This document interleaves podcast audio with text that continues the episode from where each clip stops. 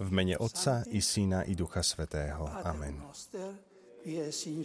Otče náš, ktorý si na nebesiach, posväť sa meno Tvoje, príď kráľovstvo Tvoje, buď vôľa Tvoja, ako v nebi, tak i na zemi.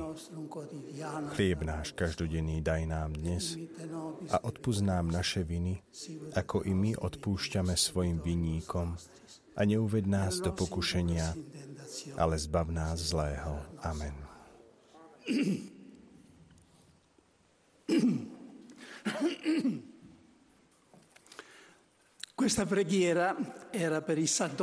Táto modlitba bola za Svätého Otca, ktorému želáme všetko najlepšie k jeho dnešným narodeninám.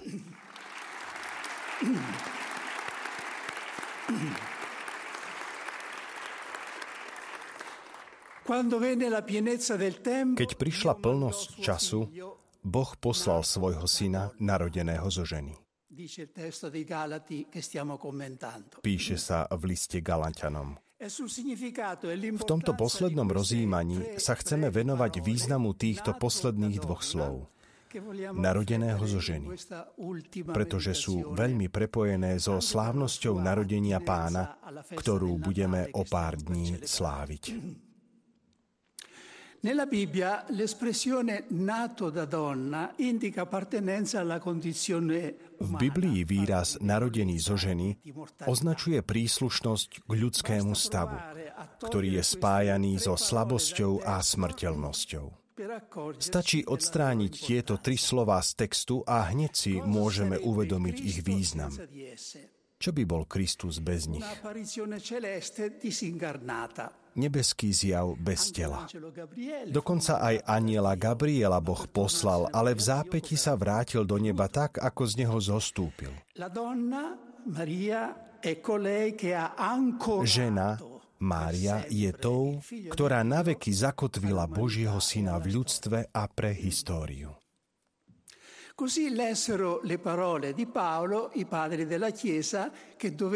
Takto čítali slová apoštola Pavla cirkevní otcovia, ktorí museli bojovať proti herézam, gnosticizmu a doketizmu.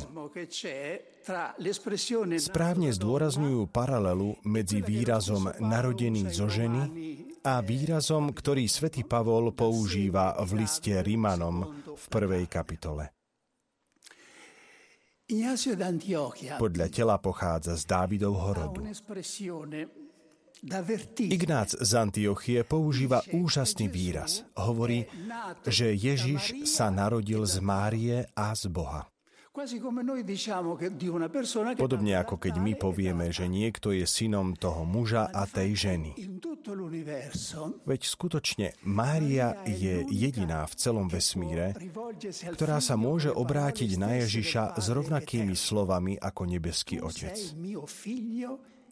Ty si môj syn, ja som ťa splodil. L'apostolo dice Tertuliano, Tertulián upozorňuje na skutočnosť, že apoštol nehovorí factum per mulierem, ale factum ex muliere, čo znamená narodený zo ženy, nie prostredníctvom ženy. Je to z toho dôvodu, že medzičasom sa heréza doketizmu vyvinula a stala sa menej radikálnou. Doketizmus tvrdil, že Ježiš mal telo, ale nebeské, nie telo pozemského pôvodu, a že cez Máriu prešiel ako cez kanál, že Mária bola len cestou, nie matkou. San Leone Magno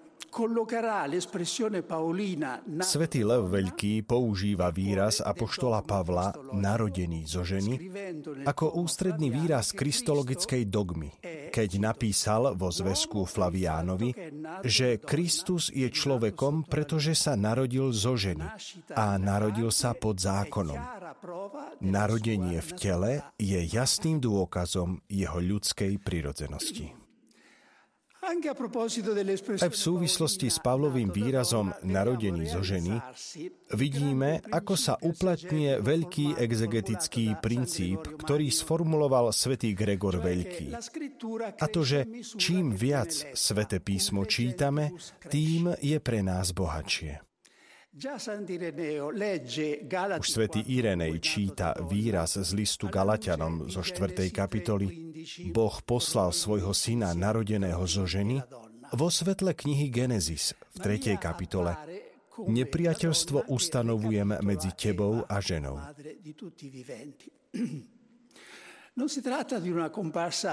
Mária sa javí ako žena, ktorá zahrňa Evu, matku všetkých žijúcich. Nejde pritom o nejakú okrajovú myšlienku, ako by Mária vstúpila na scénu a potom by sa hneď vytratila do neznáma.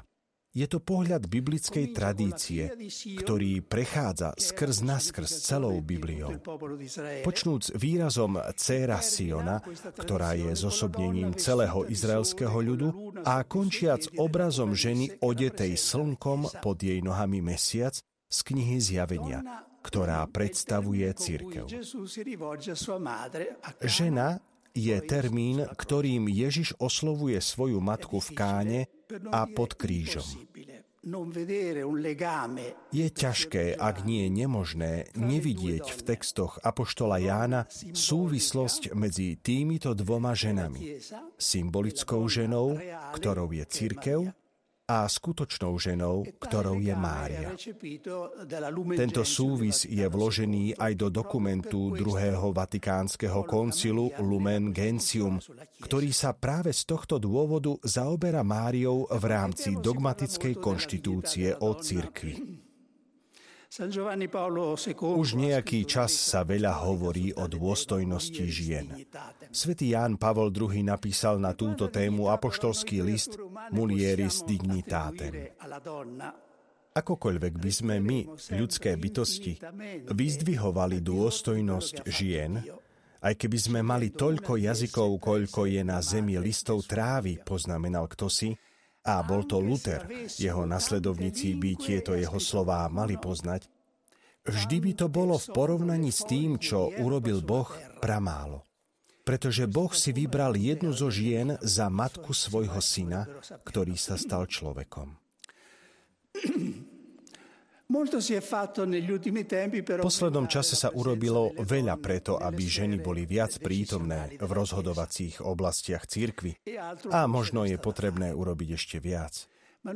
Ale nie o tom sme chceli dnes hovoriť.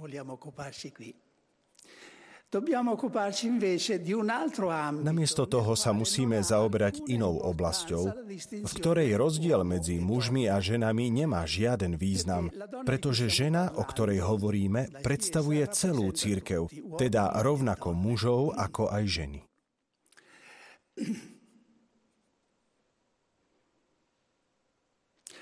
Si tratta in breve di questo. Skrátka ide o to, že Ježiš, ktorý sa raz narodil fyzicky, čiže telom z Márie, sa teraz musí narodiť duchovne z cirkvi a z každého veriaceho. Exegetická tradícia, ktorá vo svojom pôvodnom jadre má počiatok dokonca u Origena, sa vyjadruje takto. Maria vel ecclesia vel anima. Mária, teda cirkev, čiže duša.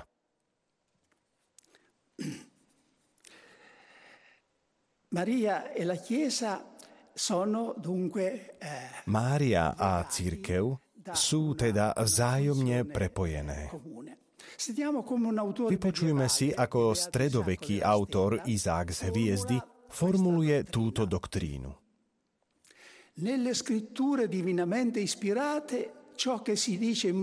V božsky inšpirovanom písme To, čo je všeobecne povedané o panenskej matke cirkvi, je potrebné vnímať ako osobitne povedané o panne matke Márii.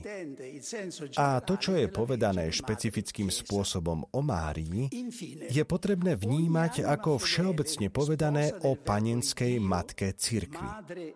Nakoniec, každá verná duša, nevesta Božieho slova, Kristova matka, dcéra a sestra, je tiež považovaná svojím spôsobom za panenskú a plodnú. Samotná Božia múdrosť, ktorá je slovom Otca, preto všeobecne aplikuje na cirkev to, čo sa hovorí najmä o Márii a jednotlivo aj o každej veriacej duši. Začnime s aplikovaním v cirkvi. Ak v najplnčom zmysle, v tzv. Sensus plenior, žena v písme označuje cirkev, potom tvrdenie, že Ježiš sa narodil zo ženy, znamená, že sa musí narodiť dnes z cirkvi.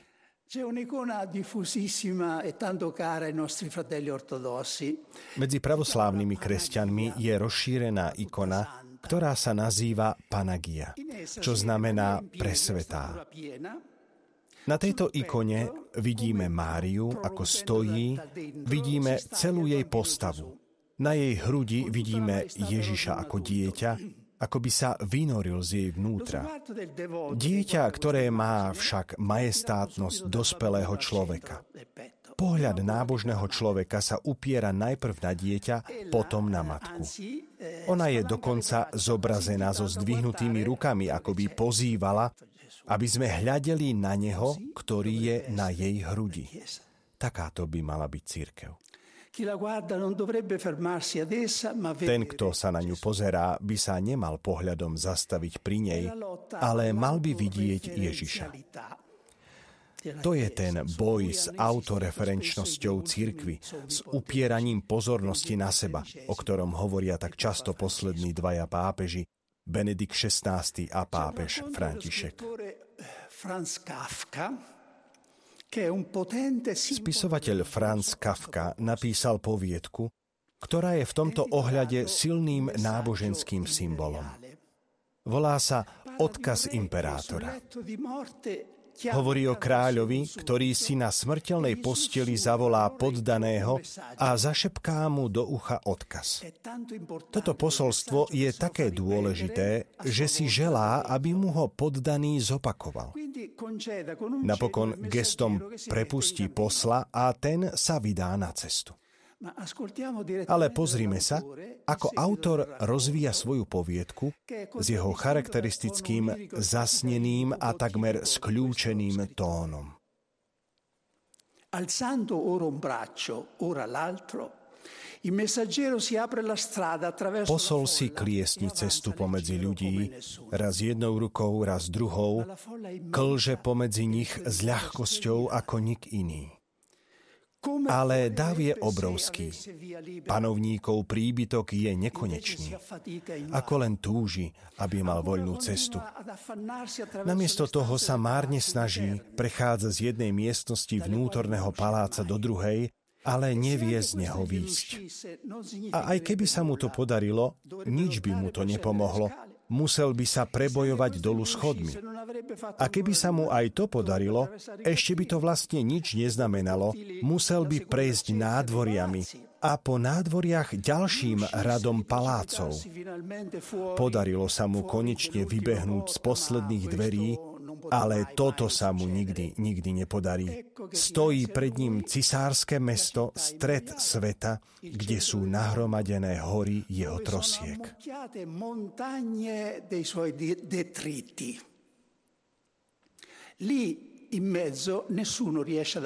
Cez ne sa nikto nedostane, ani s odkazom mŕtvého muža. Ty, zatiaľ čo prichádza večer, sedíš pri svojom okne a snívaš o tom odkaze.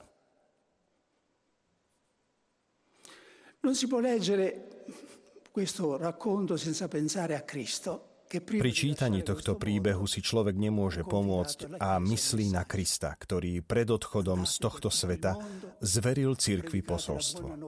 Choďte do celého sveta a hlásajte evanjelium všetkému stvoreniu.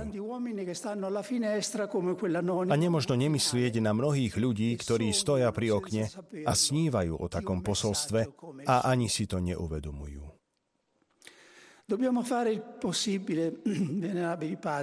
Musíme urobiť všetko preto, ctihodní otcovia, bratia a sestry, aby sa cirkev nikdy nestala takým komplikovaným a ťažkopádnym hradom, ako ho opísal Kafka, aby z nej mohlo posolstvo výsť slobodne a radostne, ako keď sa s ním posol rozbehol.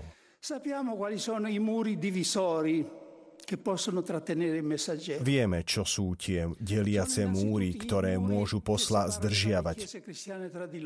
V prvom rade sú to múry, ktoré od seba oddeľujú rôzne kresťanské cirkvi. Potom množstvo byrokracie, niektoré už bezvýznamné ceremoniály, okázalosti, zákony a dávne spory, ktoré sa nahromadili ako trosky.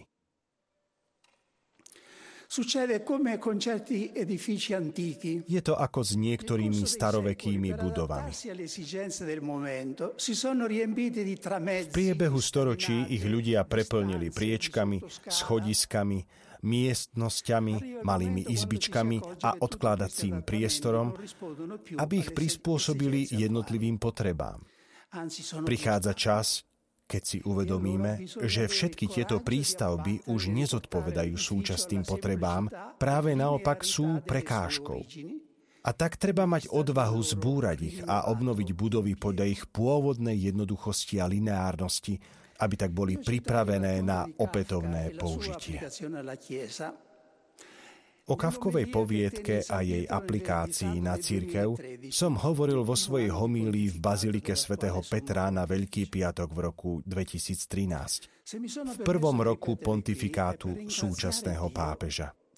Ak som si dovolil zopakovať to dnes, je to preto, že chcem poďakovať Bohu za pokrok, ktorý cirkev medzi tým urobila, aby vyšla von zo sveta a išla smerom k existenčným perifériám sveta a priniesla im Kristovo posolstvo. Teraz sa musíme zamyslieť nad tým, ctihodní otcovia, bratia a sestry, čo sa týka každého z nás bez rozdielu, a to celkom zblízka. Zrodenie Krista vo veriacej duši. Kristus, píše svätý Maxim vyznávač, sa neustále mysticky rodí v duši, pričom si berie podobu tela tých, ktorí sú spasení, a z duše, ktorá ho plodí, robí matku, pannu. Ako sa človek stáva matkou Krista, to nám Ježiš vysvetľuje v evanjeliu, tak, že budeme počúvať jeho slovo a uskutočňovať ho. Je dôležité si všimnúť, že tu ide o dve činnosti, ktoré je potrebné urobiť. Aj Mária sa stala Kristovou matkou skrz dva okamihy. Najprv ho počala, potom porodila.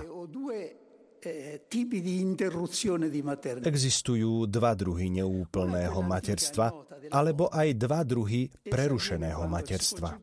Jedným z nich je to staroveké a známe, potrat. Stáva sa to vtedy, keď človek počne život, ale ho neporodí, pretože medzi tým plod zomrie buď prirodzeným spôsobom, alebo pre hriech človeka. Donedávna to bol jediný známy prípad neúplného materstva. Dnes poznáme aj iný druh neúplného materstva, keď naopak niekto dieťa porodí, no bez toho, aby ho aj počal. To je prípad detí počatých v skúmavkách a umiestnených v maternici ženy, alebo prípad prenajatej maternice, aby sa mohol rozvíjať ľudský život počatý inde.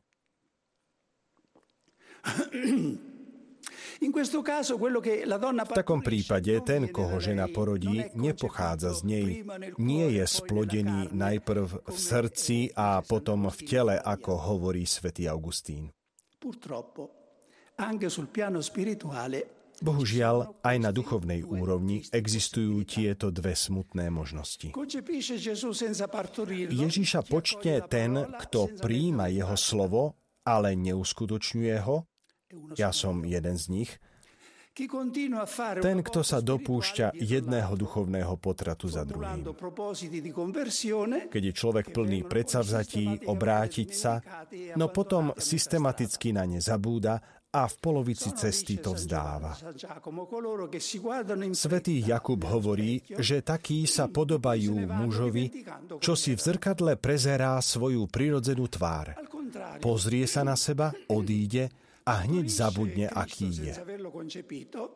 Naopak, Krista rodí bez toho, aby ho počal ten, kto robí veľké diela, dokonca aj dobré, ale ktoré nepochádzajú zo srdca, z lásky k Bohu a zo správneho úmyslu.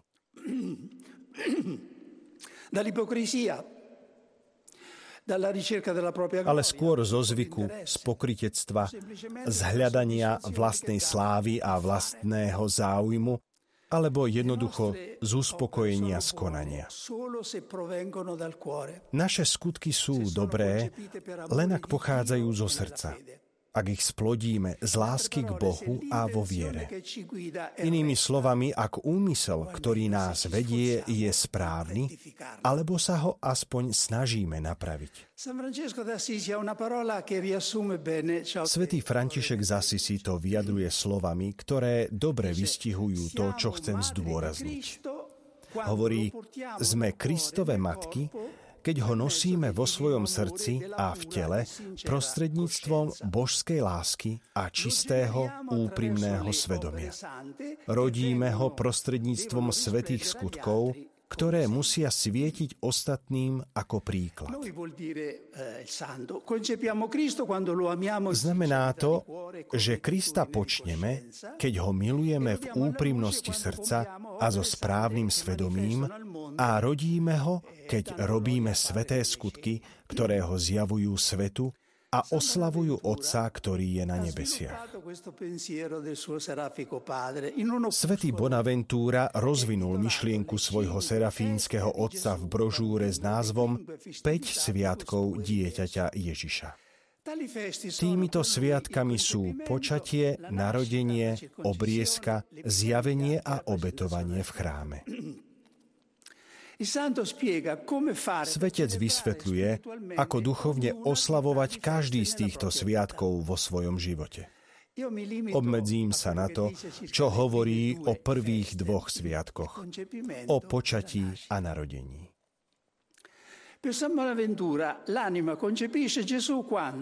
Pre svätého Bonaventúru duša počne Ježiša, keď nespokojná so životom, ktorý vedie, povzbudená svätými inšpiráciami a zapálená svetou horlivosťou a napokon dôrazne odpútaná od svojich starých zvykov a chýb, je akoby duchovne oplodnená milosťou Ducha Svätého a počne úmysel nového života.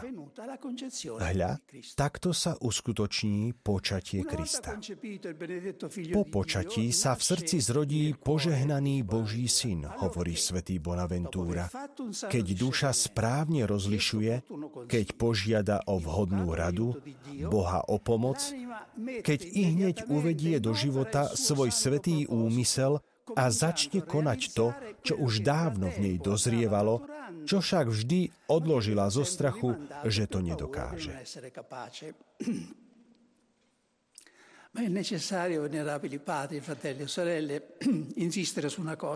Avšak je potrebné, ctihodní otcovia, bratia a sestry, trvať na jednej veci. Tento úmysel nového života sa musí bezodkladne pretaviť do niečoho konkrétneho, do zmeny, možno aj vonkajšej a viditeľnej v našom živote a v našich zvykoch. Ak úmysel neuvádzame do života, Ježiš sa počne, ale sa nenarodí. A nastane jeden z mnohých duchovných potratov. Nikdy nebudeme sláviť druhý sviatok dieťaťa Ježiša, ktorým sú Vianoce. A znova raz odložíme niečo na neskôr tak, ako to azda často robíme vo svojom živote. Malá zmena by už bola, keby sme dokázali vytvoriť trochu ticha okolo seba a v nás. Aké krásne by to bolo, povedal Svätý Otec na poslednej generálnej audiencii, keby každý z nás podľa vzoru svätého Jozefa mohol obnoviť tento kontemplatívny rozmer života, ku ktorému možno dospieť prostredníctvom ticha. Staroveká antifóna vianočného obdobia hovorí, že Božie slovo zostúpilo z neba dum medium silencium tenerent omnia, keď všade vládlo hlboké ticho. V prvom rade sa pokúsme umlčať hluk, ktorý je v nás. Súdy, ktoré stále prebiehajú v našich mysliach o ľuďoch a udalostiach, z ktorých nevyhnutne vychádzame my ako víťazi. Zmeňme sa niekedy zo žalobcov na obhajcov bratov a myslíme na to, koľko vecí by oni mohli vyčítať nám.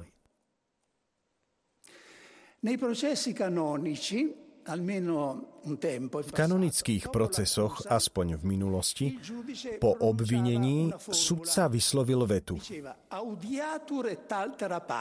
Audiatur et altera pars. Vypočujme si teraz druhú stranu.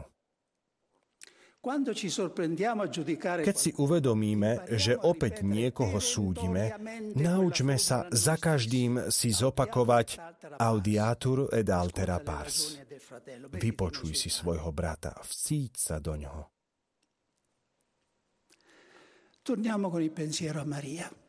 Vráťme sa k Márii. Spisovateľ Tolstoj pozoroval tehotnú ženu a vyslovil úvahu, ktorá nám môže pomôcť pochopiť a napodobniť Pannu Máriu v tomto závere adventu. Hovorí takto: pohľad ženy, ktorá je v očakávaní, má zvláštnu sladkosť a je obrátený viac dovnútra ako von, pretože v jej vnútri je to, čo je pre ňu to najkrajšie na svete. Taký bol pohľad Márie, ktorá nosila v lone stvoriteľa vesmíru. Napodobňujme ju tým, že si vytvoríme chvíľu skutočného sústredenia, aby sa Ježiš narodil v našom srdci. Najlepšou odpoveďou na pokus sekularizovanej kultúry vymazať Vianoce zo spoločnosti je zvnútorniť ich a prinavrátiť sa k podstate Vianoc.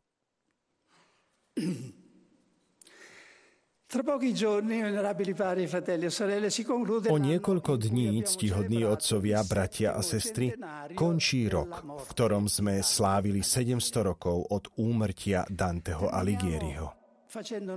Na záver si skúsme osvojiť jeho modlitbu k Panne z posledného spevu raja. Dokonca aj Dante, rovnako ako Pavol a Ján, nazýva Máriu jednoducho žena. Panna a matka, dcéra svojho syna, ponížená a vyššia ako tvory, nemenný večný zámer Hospodina. Ty stá, v ňu toľká šľachetnosť sa vnorí a s takou ľudskou prírodou sa zlúči, že sám jej tvorca v tvora z nej sa stvorí. Láska sa tak ti v lone rozhorúči, že takýto kvet krásny od plápolu nám do večného pokoja z nej vzpučí. Si poludňajšou fakľou lásky spolu, nám všetkým tu, kým v ceste k svetu svetiel, živúcou studňou nádeje si dolu. Pani, tak plá, moc takú má tvoj zreteľ, že kto chce milosť bez teba, ó svätá, chce, aby v túžbách bez krídel k nej letel. Z dobroty rozsíš pomoc deťom sveta, nie len keď prosia teba vo velebe, pomoc už často pred prosbou k ním zlieta. V tebe je súcit, láskavosť je v tebe, veľkosť i dobro, koľké od ich zrodu. V stvoreniach všetkých sústredilo nebe. Svätý Otec, ctihodní otcovia, bratia a sestry, želám vám požehnané Vianoce. V mene Otca i Syna i Ducha Svätého. Amen.